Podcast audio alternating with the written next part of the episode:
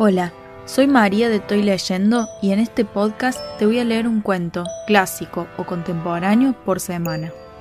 Si te gusta, no olvides que puedes compartirlo para que llegue a más personas.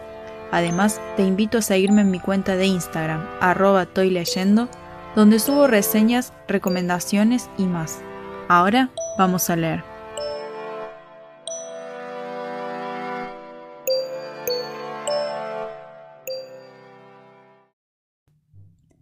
Ciego en la Resolana, de Héctor Tizón.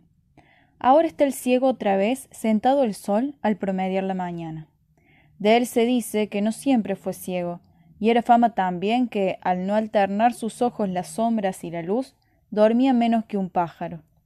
Cualquiera que subiese al viejo y abandonado campanario de la iglesia podía contemplarlo allí, en medio del parque que rodea la casa. En eso consistía precisamente el gran desquite de su cónyuge, mujer obesa y rubia, de blancura impresionante, en cuyos brazos bailoteaban innumerables pulseras.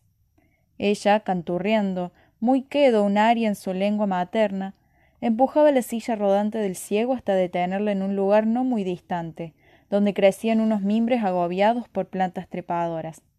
Así quedaba el ciego, aislado en la suave y luminosa resolana, mudo, aterrorizado por las serpientes que pudieran deslizarse en el jardín, temor subyacente aún en los instantes en que ella, asomada al gran ventanal y ensayando unos gorgoritos alentadores, lo asusaba para que cantase la dulce tonada que él nunca llegó a saber cuándo había aprendido.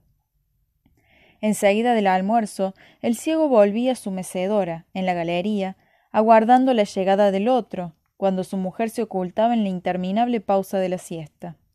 Allí no hacía más que esperar alguna señal, sin que se le escapara el mínimo ruido, porque todo el poder de sus ojos se había trasladado a sus oídos. Luego armaba cuidadosamente el ingenioso aparato que reproducía el vaivén de su cuerpo en la silla, una piedra de peso adecuado puesta en el extremo del arco de la mecedora y en el otro una cuerda elástica amarrada a una estaca entre los trípodes de los innumerables maceteros que se ocupaba en disimular. Con tal mecanismo la mecedora no interrumpía su balanceo cuando él se incorporaba cautelosamente para pegar su mejilla contra la puerta de la habitación. Entonces transcurrían momentos tensos para el ciego, horas a veces, tiempo controlado por él mismo con su vieja maestría para calcularlo, de acuerdo con el ritmo de sus pulsaciones, seiscientas pulsaciones divididas en grupos de veinte. Era testigo así de jadeos, voces ahogadas, quejidos, pequeñas risas silenciadas de pronto por inaudibles advertencias. A veces, por ciertos estrépitos sofocados, parecían rodar cuerpos en el suelo, o surgía el silencio, y sólo se escuchaba el crepitar del reseco maderamen de la mecedora en la galería, moviéndose vacía en perpetuo vaivén. Pero cuando eso ocurría, ya el ciego estaba impaciente, y sintiendo el frío del picaporte en sus mejillas mojadas por las lágrimas, gritaba dando feroces golpes en la puerta. Desde el interior, la mujer gorda trataba de calmarlo, gritando a su vez con voz dulce ¿Qué pasa? Ya voy, chiquitín.